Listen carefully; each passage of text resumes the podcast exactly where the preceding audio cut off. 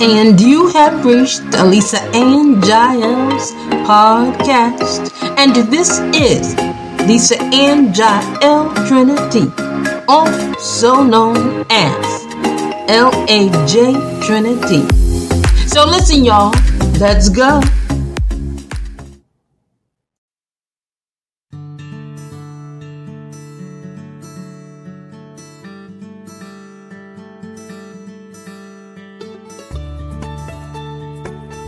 The Brick Wall. Written by Lisa Ann Jael, dated June 12, 2022.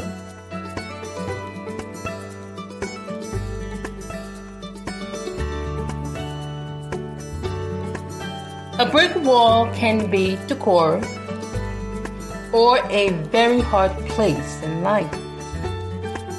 It can be a beautiful accent wall in your home or a feeling of a dead end or roadblock on the journey of living.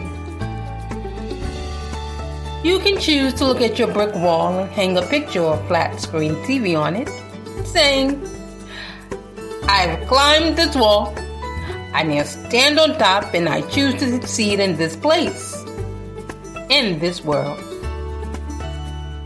Or you can run straight into it hit your head, fall, and never get up again. This latter option should never be an option to take. But in order to build anything pretty in life, anything sturdy, it must be built on God. He is the only one that can keep termites out of the infrastructure so that the whole house doesn't come crashing down your house, whether it's your marriage, career, or in life in general. You need God. Go ahead, hang your picture,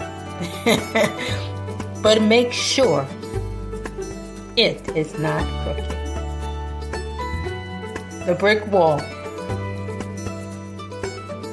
written by Lisa Ann Jael.